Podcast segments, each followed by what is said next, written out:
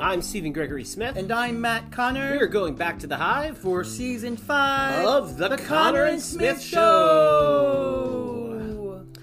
Well, it tis the season. It's looking like in our house right now, right? It is starting to look like some kind of season. It's beginning to look a lot like. There's some lights up. There's trees up, getting ornaments slowly on them some stuff in the front yard. Oh, maybe we can. Don't tell our Patreon listeners, but yeah. maybe we can give them a little special holiday tour, like it's a TV show. Oh, absolutely. Of our um, our decorated house. I think that would be a great little Patreon video. So, what's up today? Today we are going to be talking to Caren Hearne. Yeah, Caren Hearne. Um, Caren is a good friend of ours, and we have worked with her for many years in the DMV area. Um, speaking of Patreon, if you have not heard, uh, we have a Patreon, and you uh, are welcome to come and support it. Um, we'll put the link in the description of the podcast and um, check it out. Exclusive videos, content, magnets, all kinds of stuff. Um, but we're going to take a quick break, and we will be right back. In 1985, Tyler was meeting Justin at their favorite arcade, Longshot. Just as Justin was about to confess his love for Tyler, the world changed. Blending elements of 1980s pop culture and LGBTQIA fiction, we journey through this incredible experience that brings them closer together as they fight against a world trying to keep them apart. Listen to Longshot on Anchor FM, Spotify, Apple Podcasts, and wherever you get your podcasts.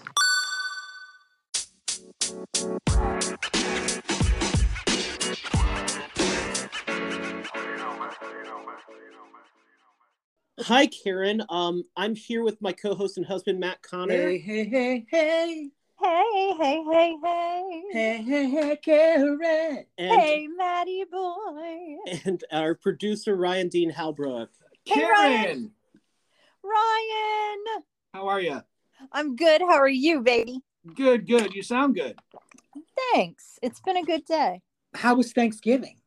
Uh, Thanksgiving was amazing. Um, Bud and I made beef Wellington. Nice. And um, mashed potatoes that were equal parts potato and butter. and then we, you know, finished it out with the healthy asparagus. So we're we're all good. That's fantastic. How about you guys? You know, uh, I cooked this year for the first time. I used to kind of always for the first time, the first time in a while. Yeah, let's face it. Everything now feels like it's for the first time. Right. That's true. Absolutely. um, and I, I somehow put together this recipe years ago where I stuff onions and garlic and sage and uh, apple cider vinegar into a turkey and cover it with bacon and oranges and all this craziness and it um, becomes kind of like a asian fusion turkey. That sounds amazing. So i made that this year. That sounds which, really amazing. Which ryan helped me prepare but ryan does not partake of birds. I had a quarter size piece of it. He had a nibble.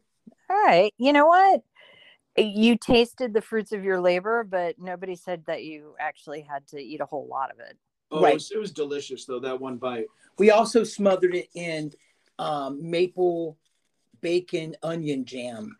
Oh my god!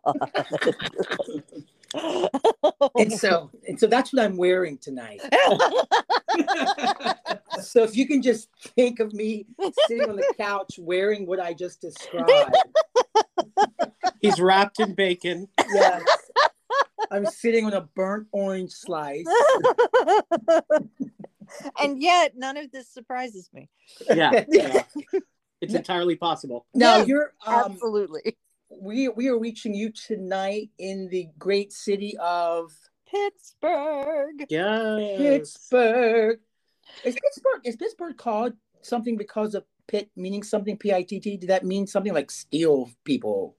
Um, well, n- no, I mean, it, uh, I, I actually, I wish I could like come up with some answer for you right on the spot, but I haven't been here long enough to actually know history. We've only we've only been here for eight years, and I mean the things that I can tell you are that my house is 126 years old. And, Oh my gosh. Um, and that uh, and that a lot of the houses around us used to just be farmland, and we're in a lovely community called Bellevue and it's the thing that I really love about Pittsburgh is the fact that it is eh, obviously it is a city. However, it is a city of neighborhoods. So um it is just a huge collection of neighborhoods that are surround that surround the city proper. Um, and the city itself is not is not huge when you look at it in square footage because it's just a lot of buildings and and businesses. Um, but it's all the neighborhoods around it that really make up the city. Oh, that's cool. yeah it's it's really awesome. Wait, before Ryan chimes in, I want to say that Pittsburgh is named Pittsburgh after someone with the last name of Pitt. Is that correct? Yes, William Pitt the Elder. Yeah. ah Uh, and then the Scottish burg instead of the English borough was used, Yeah. like Oh. Edinburgh. So what did he do? Did he walk there and say this is mine? It was uh, captured by the British in 1758 from the French and renamed in honor of the British statesman William Pitt the Elder. Interesting. Well and where where we are on the north side um it used to just be um the city of allegheny. Ah, um and then it was um was taken added to added to the city of pittsburgh with no h just the g.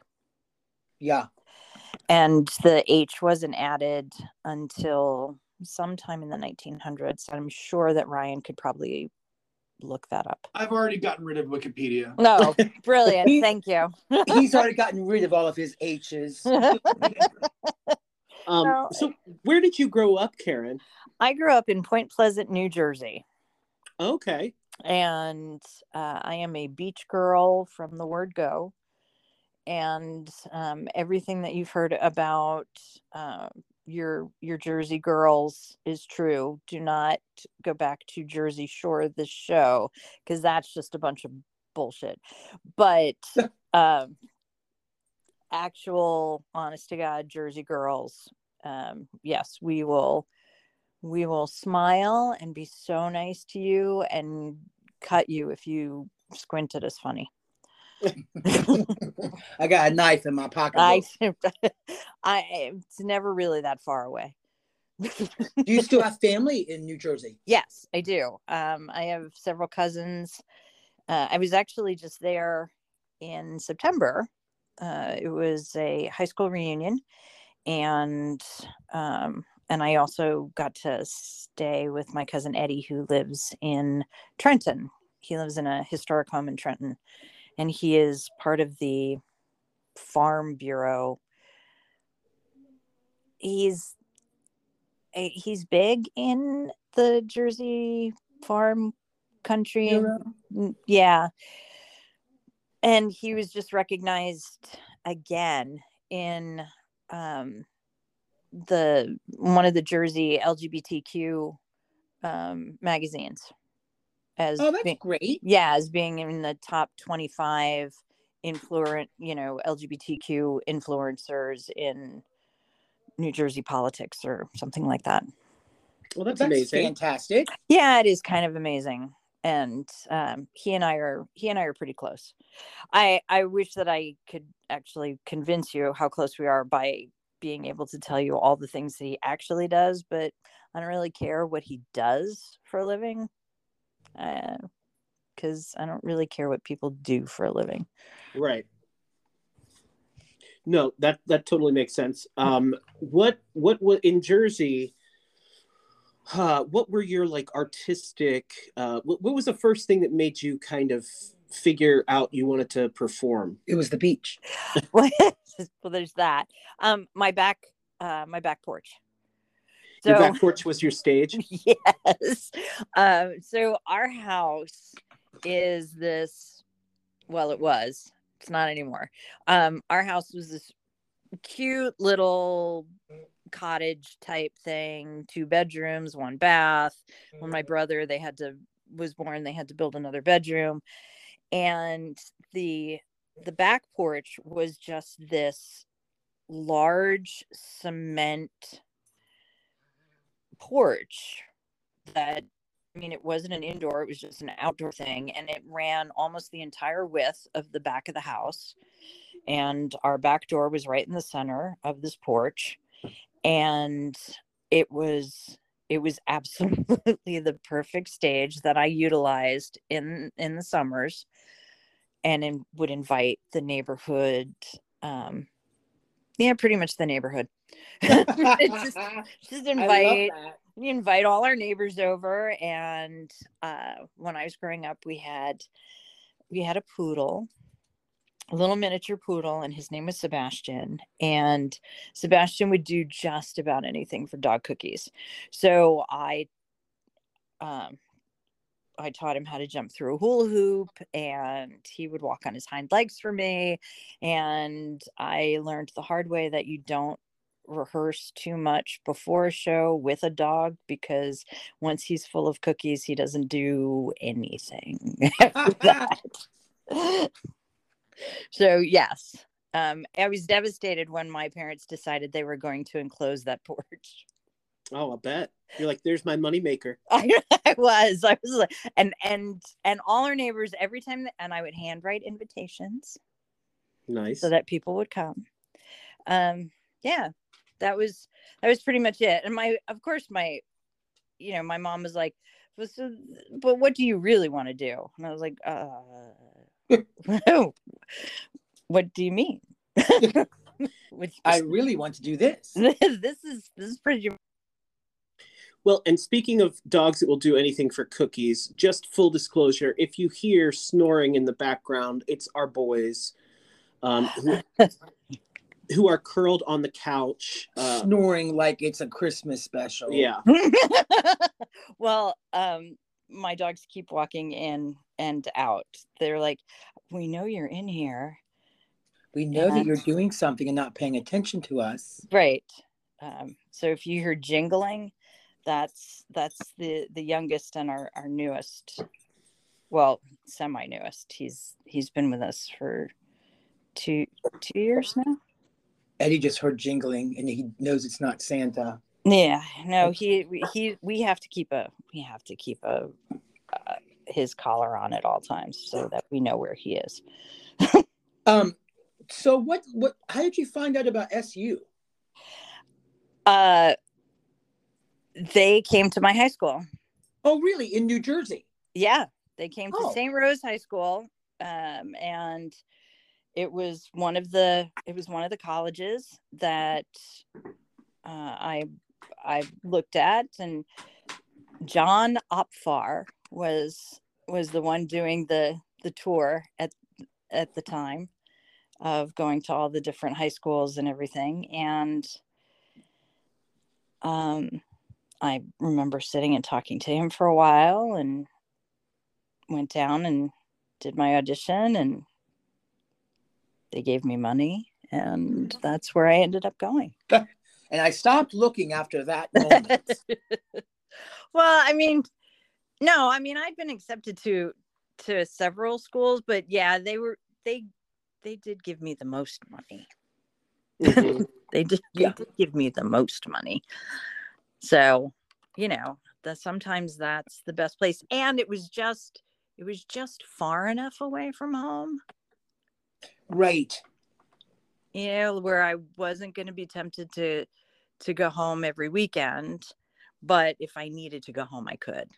Right. It was, it was about four hours. Yeah. Um, while you were there uh, at Shenandoah, what what were some of the highlights highlights of things that you got to do there things that kind of stick out in your mind that you still kind of have with you uh the fact that i got to stay with lindy Herman.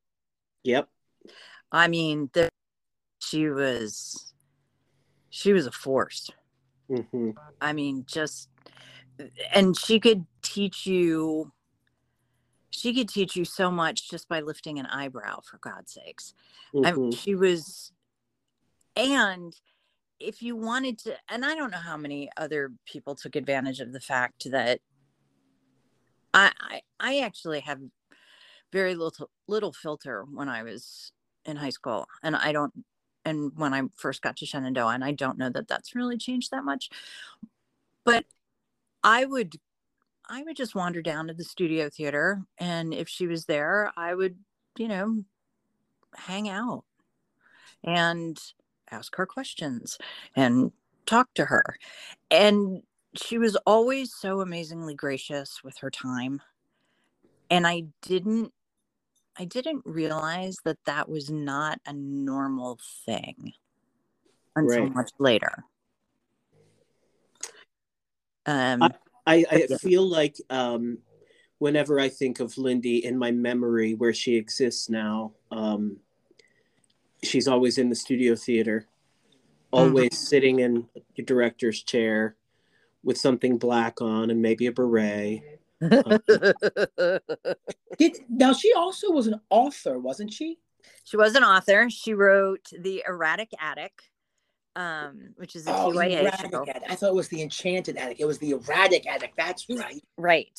Um, although I do, I don't know. I have to reach out to Charla uh, and find out if, um, if the if the title got changed Mm. Because when it was first published, it was the Erratic Attic, and I I seem to remember in a conversation with either Hal or Charla at some point that the title got changed, and I I I need to go back and take a look and see whether that whether I'm making that up in my head or whether that actually did happen. Well, um, I feel like um, Lindy had a kind of a really special uh, window into teaching and sort of advising and being a mentor. But uh, a lot of people give children's theater kind of a I don't want to say a bad rap, but you know, children's theater sometimes kind of lives in this this box of like, oh, you know, been there, done that, or whatever. But there really is a very unique, special uh, curiosity and creative growth that can happen in children's theater that can't really happen in sort of adult shows because you can actually be extremely creative on in these you know crazy uh, unique characters right Absolutely. Um, I I hadn't really explored TYA, um, Theater for Young Audiences, at all uh, until I got to Shenandoah. I actually didn't even know what it was, and working with her was incredible and amazing and insightful, and she understood the audiences better than anyone I've ever seen. Um, and she she absolutely passed that knowledge on to us um, of the fact that those kids that we perform for they play pretend 24 7 and they know the minute you're not honest on Right. stage, the minute you're not that character that that you say you are that you've been introduced to them as and and they turn off and they let you know it. Yeah. And that is that is the most challenging thing for an actor to be able to embrace that. And you you really have to surrender entire being almost to a certain extent of really committing exactly to everything that's on the page and fleshing it out that one step further. Because there is nothing more brutal than a five year old i mean there just isn't and i mean that's if it hadn't been for lindy i wouldn't be doing what i was what i'm doing today yeah I mean, that's that's plain and simple right there. And there's nothing better meeting them after the show. right Meeting those meeting those kids after the show. uh, which you know that we always did that and and talking to them on their level and finding out what it is that they that they liked and getting that instant feedback from from them yeah Well, we know that you've carried Lindy's um, legacy kind of in your own world for a very long time, and we'll get to all that maybe a little bit later. But let's talk about when we all met. oh my god Hang out. oh my god So I think the first time I might be wrong because I'm old. I Yep. did not get COVID, but when I can't think of things, I tell people I did. Um, See, and I just rely on the fact that I'm old.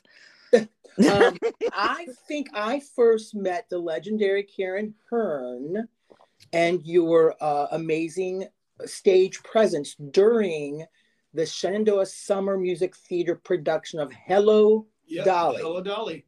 no, wasn't No? cra- wasn't crazy for you first? Oh, you're right. You're right. Oh, crazy! It was for the you. same summer. Was it the same yes, summer? yes, Yeah. crazy She for you. our- It was fr- it was she my played Irene in both shows. yes, it was my summer of Irene, and we're not going to discuss the fact that that you boys dropped me six feet in the air. That wasn't the floor. me. No, I can do that. I wasn't there yet, so it wasn't me. no, it wasn't you, Stephen. Wait, wait, wait! I, I, I'm, It I'm totally Matt blanking on all of this. That's and that's that's Bud yelling. You were dropped during uh, the production of Crazy for You by a bunch of us. Yeah, don't Bye, you, Matt Conner. wasn't just Matt Conner. There were four of them. But Um, says it was Matt Conner. there were there were four of you. It was the lift in Naughty Baby. Mm. and the lift went in that. up um it was originally choreographed that you all lifted me up over your head and we would we would do that lift before the show. And um it was it was before the show when we were practicing the lift and um and whoever had my feet who I don't remember. Like I really wiped a lot of that out of my brain. The fact that Bud remembers is because he was in the pit. Um The whole thing. I saw the whole thing. It was Matt that had her feet. it was not. No, you did not have my feet. Um but yeah. Yeah, and and I I went to the I went to the hospital and I remember Hal charming Hal always caring about his performers um asking if he th- if I thought I would be back in time for the show and Cookie went on for me with a book Really? yeah seriously you don't remember any of that Well, now it's all kind of coming back. So, were you? How many shows were you out of? I was just out of the one And Cookie is Kristen Daly. yes sorry Yes. yes I mean, just think, guys. Every night I fell two stories in that show. I fell from the balcony. I'm just right? I'm I'm just Yep. getting back to Hal going, ah, you think you could hurry up at the hospital? That's hysterical. yeah i mean there i am strapped to a backboard and the paramedics are wheeling me out and he's like ah, you think you'll be back and i'm like no no i do not think i will be back Wasn't that choreographed by Matt Gose? it was choreographed by matt gose Like within an inch of its life. um yeah there was a lot of there was a lot of going on in that show Yeah. i think we were all moving constantly during any musical number I don't think I was part of that. I have no memory of it. Me. Of you in Oh. the show. Well, I, I remember being. I fell from the second story balcony. That's like the Right. only thing because I, didn't tap. Weren't you one of the I'm bad my time guys? I don't think so. Maybe they didn't have you do anything because you were already falling, and they were like, "Well, yeah that's enough It was my freshman year, so like you were expendable." I was. yeah you were Pretty- pretty much Now, did you meet Bud at Shenandoah? i did So Bud went to Shenandoah too. yes he did We have to call back and have Bud on the show. well he's he's he, he's clearly right here because he keeps yelling things He's like, wait, I Uh, no, I want my own show. Um, so then, so the next show after Crazy Few was Hello Dolly, was Hello Dolly. and, and you were all you were all mended and repaired back for that, and you sang "Ribbons Down My Back." which I loved singing. Were you in at all in the uh when we did the waiters thing? You were in that scene, right? Well, yeah, but a lot of the most of that scene, the four of us were stuck in that that booth The right, right, right, right, right, right, because right. they always they always Oh. closed the they closed the curtains on us, so we never got to actually see the waiters do anything. Oh my God, that was Well- me, you, Robin, and Dane. Yes. and I was just talking about this to somebody because um because I was like, yeah, we were stuck. They didn't give us a way out, so we were stuck there during all of all of Hello Dolly, like her entrance and the scene with Horace. And I'm like, didn't and I thought I thought that Matt, you had brought a deck of cards one night and we were Oh. playing cards. Oh I don't know if it was you or if it was Dane. It was one of you. Because Oh we didn't the Robin and I didn't have any place to hide a deck of cards. right. Um but I, I remember playing cards in there one night. At Oh my God, that's night. hysterical. I just remember two things from that show. I remember that someone, I'm not gonna say the person's name during the waiter. Was it the waiter's waltz? Waiters. Gallop, Gallop. Ryan, the Waiters Gallop. Yeah. Someone farted and it was lingered on on the stage the entire time. It was horrible. One of the worst ex- experiences ever.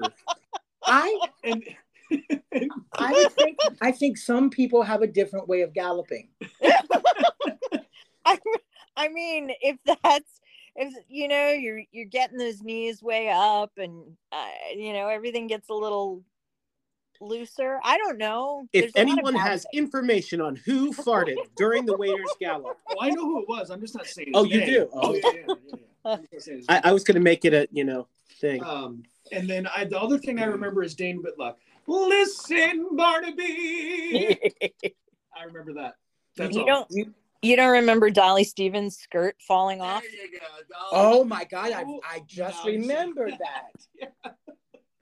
Dolly Stevens' skirt falling off during what was that? Was it during before the parade passes by? Yes, yes. Yes, it was had the end- front row's view on that one. Ooh. Remember the stage went out over the pit? Oh right, right. The stage did go out around over the pit. Oh yeah, and she walked that. That I remember that. Yep, and she was desperately trying to hang on to that skirt while she was doing her last Ephraim speech at the end of the act.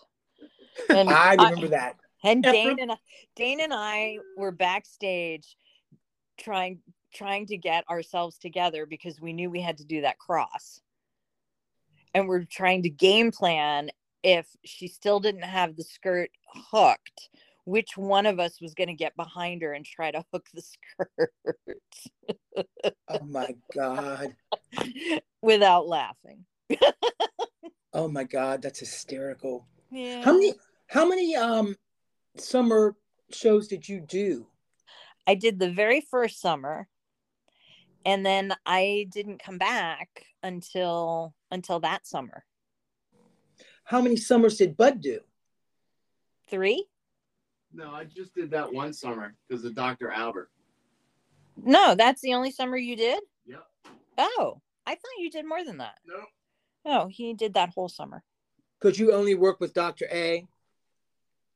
And no, Dr. Albert actually um he was uh, adjudicating a festival for Bud and asked Bud offhand, "Hey, what are you doing this summer?" And then 2 weeks later he got a contract. you got a got a contract to go out and, and I hope there's, if there's anybody that's not like in in theater, like ever been on stage, that listens to your podcast, realizes that when they go see Cats or something, that someone's probably farted on stage. I'm just saying, Uh, oh, it happens all the time. absolutely. We're just people. yes. Uh, that sounds very uh, like you've done it, Ryan. Oh, we've all done that. We've all done it. Come on. We've on. all done that. I'm immaculate. I don't do that. Uh huh. Uh huh. Uh-huh. What do You you, just passed it off on somebody else. You're like, is the kid in the show? Yeah. Is, so I what are you, Anita O'Leary, who doesn't have bodily functions?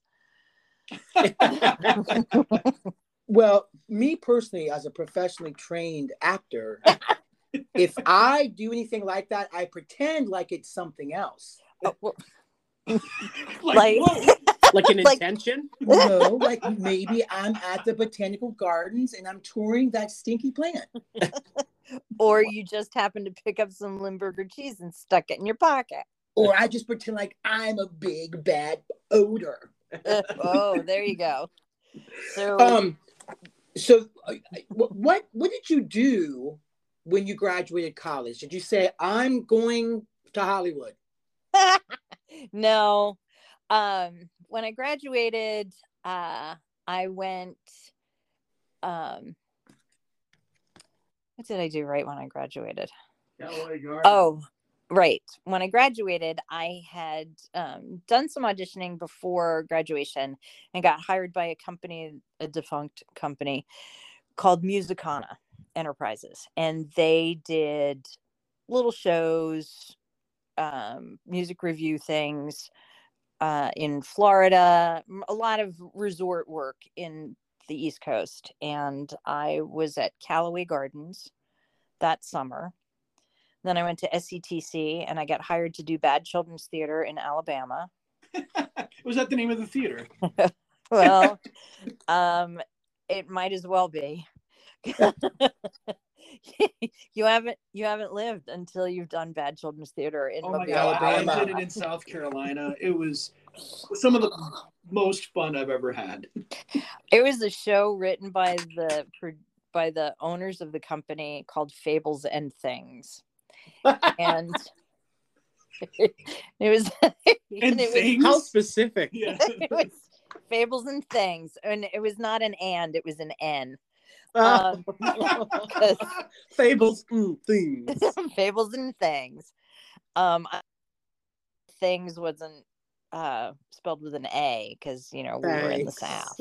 Um thanks and it was basically some aesop's fables and it was a little m- musical thing and uh there were four of us and they uh they housed us and in a very interesting little neighborhood. And we we mostly played schools in the greater mobile area but we did tour a little bit outside. Um, one highlight was spending a week in yazoo city. In a in a in a motor inn. We Wow. it was literally a motor inn uh, This is still in Alabama. no i think yazoo city's in mississippi. Ah, and we also toured some places in the bayou in louisiana. Um the one thing that i will say that even though the show itself was was fables and thangs um the the schools that we went to and the places that we did go and the kids that we performed for were were definitely kids who would not have been exposed to any kind of theater had it not been for this company. Um the the schools in the bayou were poor. I I mean i don't even know how else to say that the you know talking to the teachers a little bit uh finding out that they they kept toothbrushes at the school because not all the kids had access to a toothbrush Oh my it God. was yeah um and one would certainly hope that things have gotten better since the late 80s um but i i don't know that i would put money on that no. Uh, let's be honest, this probably hasn't changed all that much. Mm-mm. um and it was it was worth it to do it but it was originally a six six or seven month contract, um, but they gave us an out over the Christmas break, and I took it. Actually, three out of the four of us took it. Um, just because the show really was that bad. Right, right, right. and then I moved to DC, and So, real quick, did you? So it was like a touring company, Yeah. yeah, and so you did was like a van. oh yeah, it was a van. Oh man, I did the exact same stuff. It was, it was fulfilling also in a, in a certain way too, going to places that you you know, like you just said, where they're never gonna, you know, this is probably the first thing they've seen like this kind of thing. But it, was fulfilling in that way. But man, it was bad. Oh yeah. I mean, and you had the you had the pipe and drape with the backdrop that and a couple of random boxes and Yep, yep. that you just drag things out in front of it and you wore different hats every time you walked out. Yep. yeah. And then you moved to DC, like in the city, or No, um actually lived uh our first our first place was in Franconia. Um Franconia, Springfield. Springfield. Yeah. Yeah. And lived there. And uh, it was me and Bud. And one of the girls that I had graduated from college with, Langley Williams. And then eventually a guy that she was seeing moved in with us as well. And we lived there for a little bit. We, I mean, we bounced around Northern Virginia for Well- apartments and then bought a house and Were you Uh, working in the area? were were you Were you guys working in the area? oh was i yeah Yeah. Where at? um the west end dinner theater burnbrae dinner theater lazy susan dinner theater Yes. um and then also um source theater uh eventually i did some stuff at arena uh theater j trying to think of It's really Yeah. hard to explain to people that haven't that didn't oh get to the kennedy center Uh, oh yeah, the Kennedy Yeah. Center. But Yeah. uh, people didn't get to experience the dinner theater that we all did. You know, with the West End and Burn Burnbrae.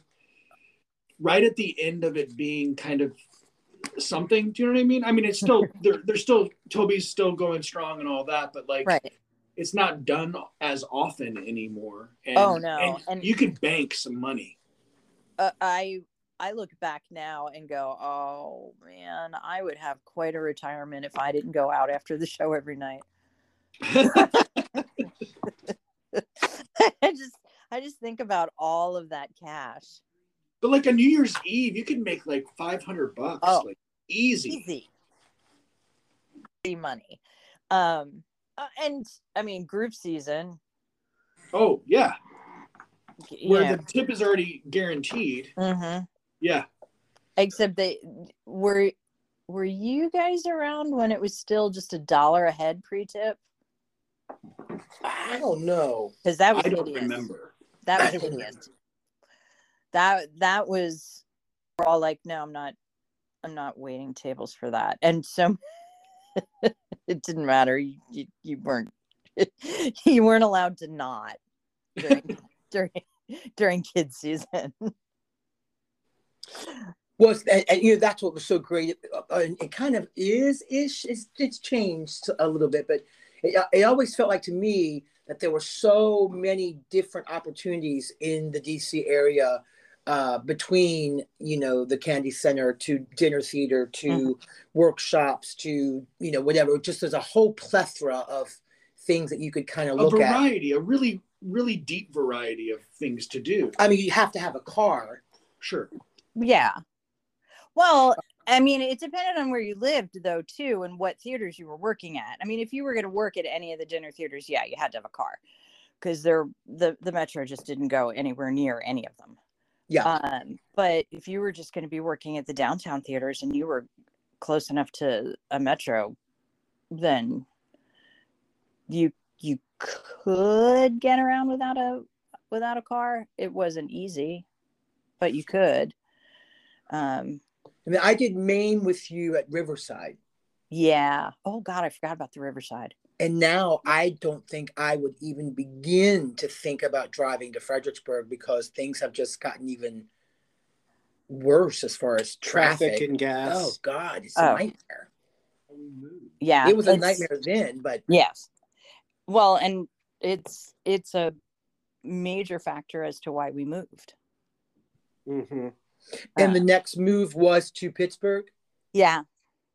Yeah, it was. I mean, um Bud taught for 20 years in the public school and um and I I did a lot of different things. Um between performing and then going on tour and um, going to Europe on tour and the Kennedy Center and uh, and then I was teaching for eight years uh, and then the workhouse and um, and when that when that job ended um, and Bud retired from teaching like a year or two after that we just went "Uh, we're not we're not living where we are. We're existing.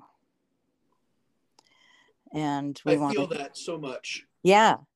I mean it's it, you, you get to a certain point that you're just you just go i spend i have this great home and i spend all of my time in my car getting from one gig to the next Right.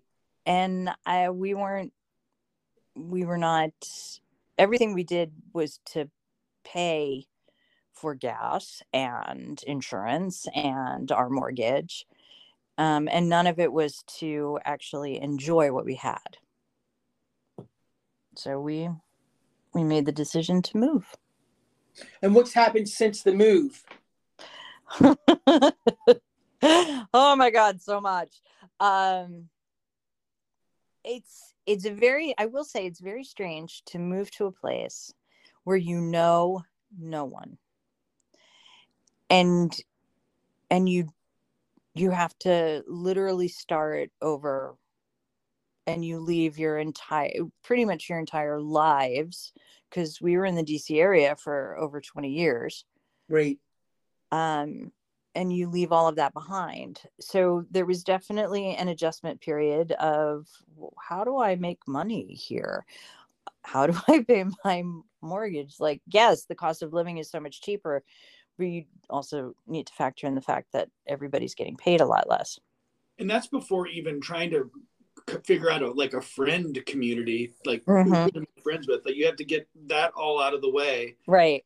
and then friends come into it. And did you find any kind of uh, political difference? I thought so. oh, let's let's just talk briefly about um moving from such a diverse area as Northern Virginia DC to Western Pennsylvania. It it it was it it was stunning how much I woke up to the fact that um, in DC, yes, there might have been a lot of um, transient military, but there there was there was always more of a cosmopolitan and worldly sort of viewpoint, conversational. And then and then we got here and we started talking to people. Moved into Bellevue. Um Bellevue was one of the last neighborhoods, the area that was still dry. Hmm. Yeah, Like no alcohol dry. Like like no alcohol dry. Oh my god. Yeah, it it had been that way since prohibition. You're kidding. I kid you not. I kid you not. And yeah, we didn't know that when we bought the house. Um, that was was definitely a shock.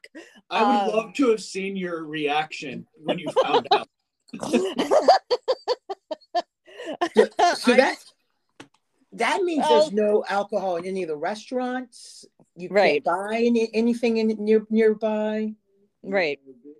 Yeah, everything everything was um any of the restaurants that you wanted to to have a drink in you had to bring your own Wow. um and they were not responsible if you got into a car wreck and killed somebody Wow. um and the we moved in at the end of april the end of april Yep. yeah and there was a, an election coming up at the end of may that was one of the things on the ballot was to turn bellevue to have them apply for licenses and not be dry anymore. And talking to our across the alley neighbor, Bob, who um, had been here his entire life. He and his wife, Rose, had been here their entire life. And Bob was like, no, we don't, we don't need to have liquor licenses in Bellevue. We don't need, we don't need, you know, drunks walking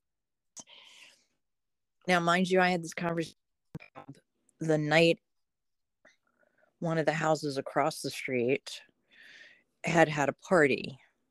Oh, And at four in the morning, there were drunk people walking up and down the street screaming and yelling at each other. And so I felt very strong in my response to Bob saying, Bob, it doesn't really matter whether there's a bar or not. Were you not up at 4 a.m. to hear the people across the street screaming and yelling about and how drunk they were? Right. Yeah, and if it's if you have more access to it, do you think that's going to happen there more often at that house, or maybe somewhere else? Right. Yeah. Um, so uh, it it did pass, luckily.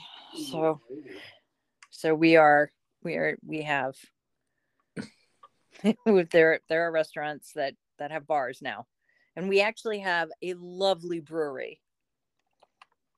Oh, is it new- is it newish? Uh, it opened two years ago. Probably. Yeah. Oh, that's a really man.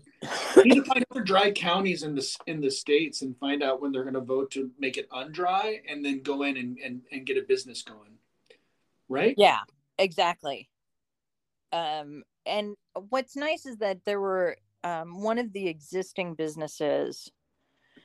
Um, the night as soon as they found out that that that that vote had had passed, they had already filled out the entire application for a license because Bellevue was only because of the size of Bellevue, it was only going to be granted two licenses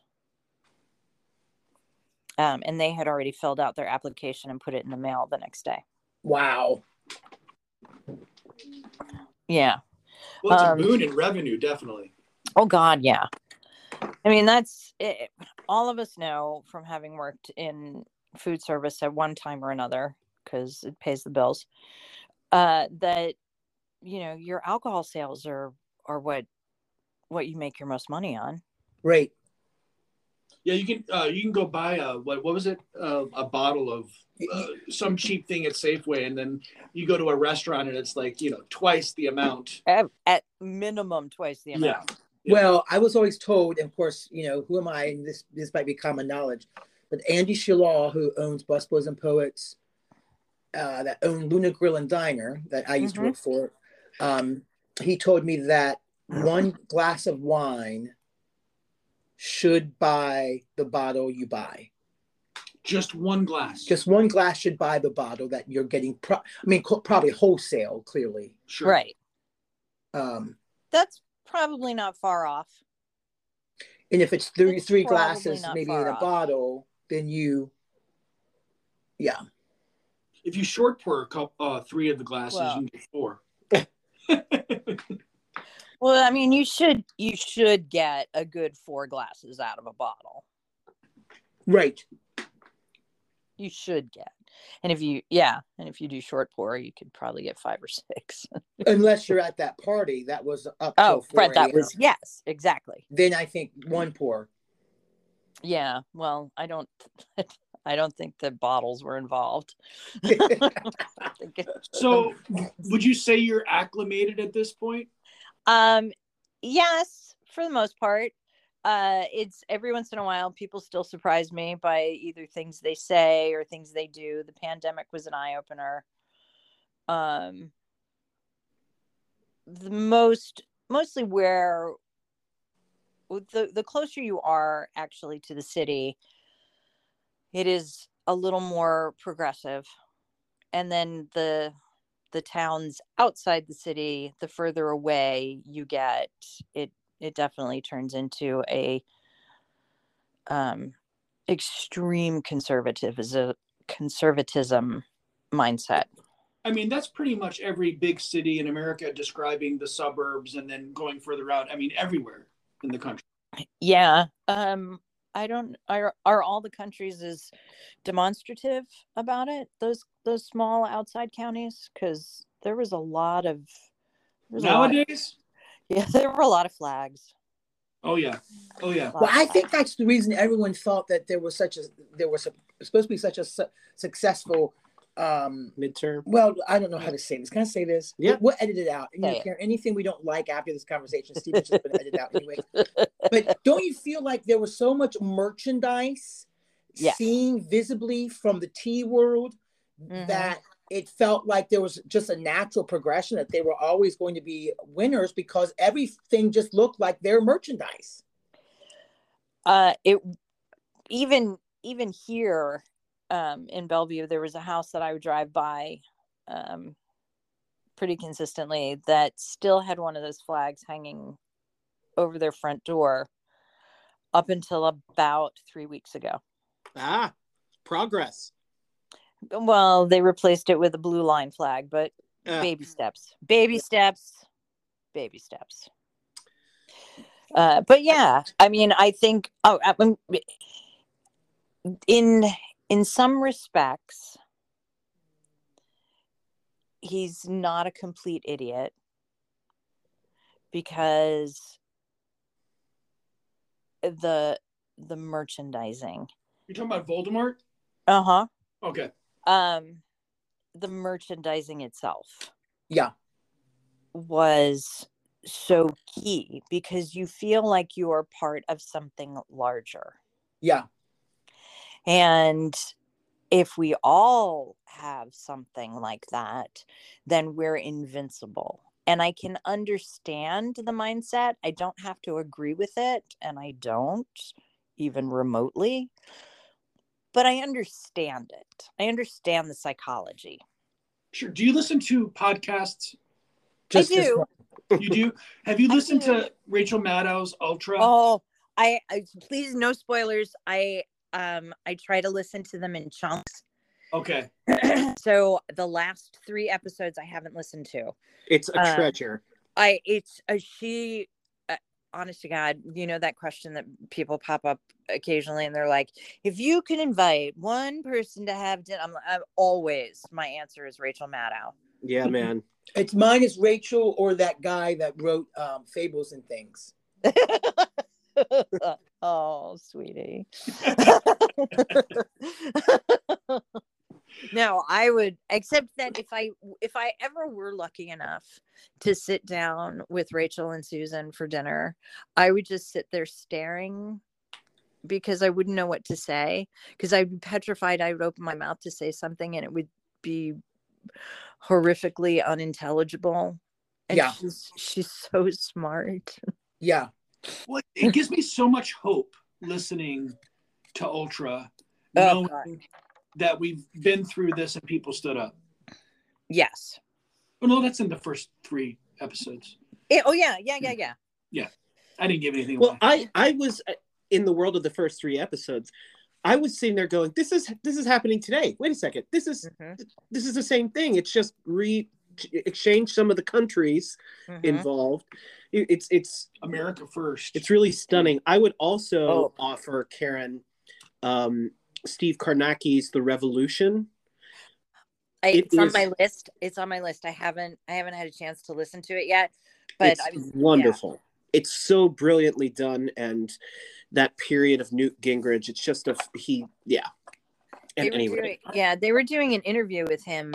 Uh, who was doing it? Uh, Morning Joe, maybe yes. recently.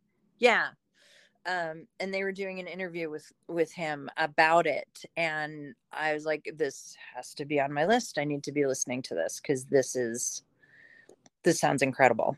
Yeah. and especially to know that i i mean i lived through that time period and had no idea that some of the shit was going on totally i don't think i was paying close enough uh, like now i feel like politics is like a new sport because you have to watch it to see what the hell is going to happen you know God, and i don't think i gave a shit back then you know no um Um, so moving there and everything and, and discussing all of this, did you find uh, friends that were like-minded or is that even needed? Like, do you just have fun and not talk about those things?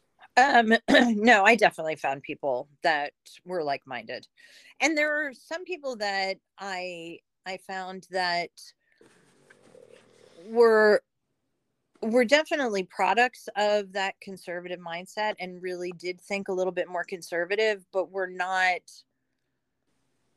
we're not opposed to honest discussion about what the actual which the actual realism was of especially when it when you start talking about different um different financial brackets and why this applies here and it doesn't apply there and um what are best practices and it always ends up being the same answer at the end of the day.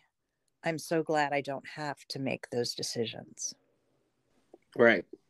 That's it sucks but you know that's those are decisions for someone else we can sit here and talk about them all day long but if you know ultimately Now, did you yeah did you uh, uh, meet a lot of people through theater there in Pittsburgh? oddly enough no Really? yeah um one of my one of my best friends that uh, has now has now left me and moved to south carolina was um i met him within the first month of being here because i needed a haircut and he was recommended to cut my hair. He owned his own salon and i walked in and it was as if i had just walked walked into a salon at you know back in virginia. I was like oh i have now found my people. Here we are. Here are my people. And um and that's kind of how i met them. And and what you can you tell us a little bit about your theater company Caren? Mariposa theater for young audiences. Yeah. um it is uh it, it is it is a dream come true. Um it is so much work. It is so amazingly rewarding. It is um it's actually a lot more work than than i wanted it to be I, I, pretty much any job is always so much more work than i want it to be but uh the the difference between running a TYA in Virginia, in Northern Virginia, and the difference between one here in in the Pittsburgh area. In Northern Virginia and the DC area, TYA is a known quantity.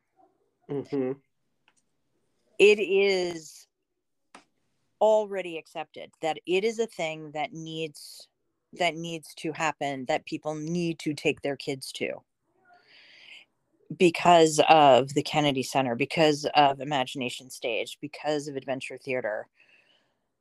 And in Pittsburgh, there isn't any of that. interesting There's none of that. And the first couple of years, and actually still, it is educating the adults as to Mm. why they need to bring their kids to theater. So, in that respect, it's been very frustrating um, because there's uh, there's a lot of parents that are like, "Well, I take my kids to the movies." not the same. it's not the same. Um, and uh, there's uh, there's not another TYA company, but there is a children's theater, and people get confused because they just assume that you put kids in your shows, Right. And, and I I don't. Right. I don't. There's no. That's not. That's not what I do. I'm not charging kids to be in a play that I am then going to charge their parents to come and see, Right. which I've never liked that model. Right. What does Mariposa mean? So Mariposa is Spanish for butterfly, but it is a, it's it's a multi I'm not just talking about you know what you think of as a butterfly um just because they're pretty because they are but on multiple levels. So um what is a butterfly? Well it's actually a caterpillar that um, goes through a process and becomes so caterpillars most of the caterpillars are kind of boring uninteresting and oogie and goes through a process and then becomes something amazing and also fleeting which pretty much describes the entire process of putting together a show It's like uh it's the butterfly effect. and that is also the other part of um of what why it's mariposa because it is for the butterfly effect. If you look at our logo which was designed by michael sherwood. Oh, i know. Um it is a, an actual um, algorithm. It's a digital representation of an algorithm that was input um that is a representation of the butterfly effect of Oh wow. of chaos theory. So yes, You think that uh, uh, maybe Lin- Lindy has kind of all you learned there has brought you to this point now? oh absolutely, no question in my mind, um, and everything. It's it's weird when I am when I'm directing a show and talking to the actors that occasionally I will I will have I will stop myself because I can hear her voice. Right. coming out of my mouth. And i can hear things that she said to us. And it was you know 30 30 years ago 35 years let's not really get specific as to how long ago it was. It was a while ago. Um but to still have that clarity of of hearing phrases and hearing words that she that she used and said to said to us um that i'm now saying to to actors. Um and and it is still um it is still a fight within the theater community itself to come back to something that you said earlier matt of people looking down on TYA and children's theater. Um, and it's it's bad in the theater community itself. Um, the prejudice is very strong. Um, it is, you know, I can go to auditions in the Pittsburgh area for different theaters and see a really nice turnout. And then Mariposa puts out an audition notice and we get five people. Mm-hmm. And I'll get people and I will cast them for a show and they're like, "Yeah, well, I don't need to do this anymore. I want something that's I want to do some real theater."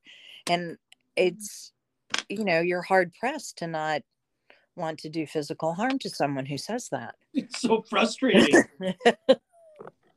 So I'm like, did were you not paying attention? Like, I want you to come and tell me after you go and do real theater what was not challenging about what we just did. Right.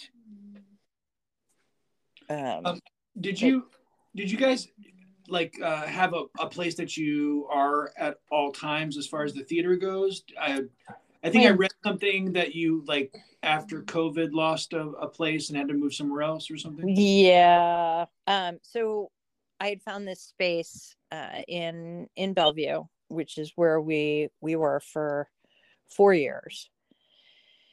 Um, and it was um, it was run by the Masons, and it was um, they were not words of the building, nor were The they good. They were not good landlords either. They were really. Um, I don't think I can say what they were actually. That would be that that would that would not be nice. And I am not going to dwell on how awful they were. Uh, so we we literally had ended our contract with them um, and moved out in February of 2020. And five weeks later, the world shut down. Um, and I, I am very, very thankful that we were out from under that space um, because I can I can tell you with some certainty that they would not have not made us pay rent the entire time that things were shut down. They would have they would have demanded their rent every month. Um, so when things started coming back, I reached out to uh, the artistic director of a theater that I had done some shows at here and asked if he wanted to partner. And he said, yes, let's give it a try and see what happens. So we put four shows on the books. And I kind of feel like I'm doing touring theater again, which is very weird because we're not allowed to be in the space longer than one week. So when we had our own space, we were doing we were doing a run of shows for five weeks. Um, so and I was doing five five shows a year. Um, each one running five to six weeks. And now I'm down to one weekend, two performances, and I get a week in the space. Wow. Um, and after we did Wanda's Monster in August, he pulled me aside and said, um, So I guess you should start looking for a new place. Uh, So um, we have one more show on December 10th, and then uh, we're homeless again. Oh, So that's that's hard. Uh, is there any way that people can support you in any way? Like, is there a website to go to or anything? you know it's so it's so amazing that you've asked me that because there just so happens to be a website that they can go to yeah. Yay! uh, it is mariposa theater t-h-e-a-t-r-e dot org uh, and we have donations giving tuesdays coming up and we're going to try to do a big push for that there's a program that we're um, kicking off uh, f- to get into the schools called Theater to the Rescue. And eventually, um, I'm not going to be able to do it right away, but eventually, what I want to do is get an ambulance. And that would be our touring van. Oh my gosh. That's cool. That's So so, that- cool. Again, that- it's Mariposa, M A R I P O S A T H E A T R E dot org. Correct. and and the uh, everybody looking to do uh, you know giving before the end of the year. This is a very very good uh, resource for you to check out. Um, and you know, if you just have a van for a little bit, perhaps a revival of Fables and Things. You know what? I'm going on the site right now, and this podcast is going to donate money to your theater right now. Oh, Yes. And I'm going to. I'm just going to encourage us. That it, we're in the season right now, and part of our mission of this whole uh, SU thing, anyways, is just really kind of to check in with everybody and just remind us that we're not alone. So I'm going to ask everyone right now. Open your laptop. It well, yeah, who- Or your phone. whoever's listening Or to your phone. this, if you want to help, uh, instead of uh, get, getting the five dollar Starbucks tomorrow, just give us ten dollars to Caren. If everyone can chip in, whatever they got. Or as Robert Biederman, I think, used to say, open your wallet, pull out five dollars, and then give us the rest of the money. exactly. Yeah. Um, well, Caren, um, I am so glad we got to finally figure out a time to do this and catch up with you. Me too. I'm only I'm only sad that I was not able to be sitting in the living room with you guys and the pugs. Yes. That's the only thing that I am I am sad about. But Well, the next We time you're are in too. Virginia, we'll just have to make sure we make that happen. Well, shit, Pittsburgh's not that far. That's right. That's right. no, it's not. It's 4 hours and like I said, my house is 126 years old. It is a lovely Victorian home and we got bedrooms for days. So Are your dogs nice? my dogs are adorable. We have we have three dogs. I have anxiety. my dogs are lovely. As long as you can do stairs, then you're you're all set. Because Um, I have a fake hip, Caren. oh well, um, it's then from falling down the stairs and crazy. Is, things. is there a back porch for the Well- back porch productions? we are so not going to talk about the back problems I have from being dropped. But there we are. oh, no, I, I I do like that question Matt asked. Is there a back porch for a stage? um, there, uh, there's there's not really a back porch for a stage, but we do have a patio. There you go. We do have a little patio. You found your next temporary home. Um, I have I have said many a time that if it comes to it, we're gonna set something up in the backyard. And then well, you shit, do one of those things they do in New York where you like do a show and go room to room. They get, they have those in New York. Yep. Oh yeah, I know. Um, who was telling? Uh, Joy was telling me. Joy Doing was telling me about one that she went to. see, I I still like the the patio idea because then you will have come full circle. Well, I yeah.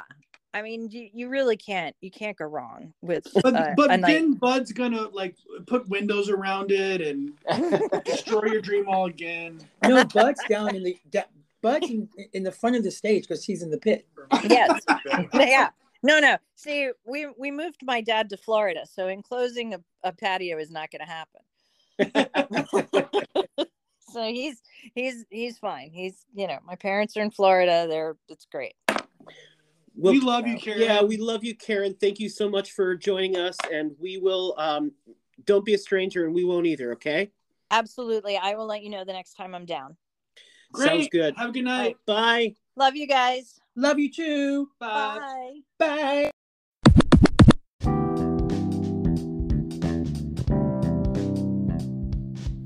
All right, thanks so much, Caren, for joining us. Um, and yeah, this is Small Business Saturday, and then Tuesday is Giving Tuesday. This is the perfect time of year to support small businesses and small um, companies, theater companies. So do open up that laptop and visit um, the website that she mentioned, which is mariposatheatre.org, I believe. Yeah. Um, and, and give what you can uh, to another SU alum who is out there trying to carry on Lindy Herman's um, spirit and work. So there you have it. Um, if you want to learn more about us, please visit www.connersmithmusicals.com. That's Conner with an ER. You can find us on social media on Facebook, Instagram, and TikTok uh, under Conner and Smith, again with an ER. Please rate, review, subscribe to this podcast. It really helps us out a lot. Share it where you share things, post it where you post things. Um, join the Discord discussion. The link is in the description. Uh, join the Patreon. Support us there. Again, the link is in the description. Um, thanks so much for joining us. If you're in the DMV area and want to see something that we've written, our Christmas Angel, the second year of five, uh, this uh, being presented at Creative Cauldron, uh, starts next week, right, Maddie? Yep, we start previews, I think, Thursday, which is the first. Yeah. Yeah. Um, so exciting times, almost in Tech Week. Woohoo! Yeah. So uh, check that out at creativecauldron.org. And otherwise, hope you're having a great Thanksgiving, Black Friday, Cyber Monday, Small Business Saturday. I don't know what Sunday is, weekend. Um, and we will talk to you soon. Bye. Bye.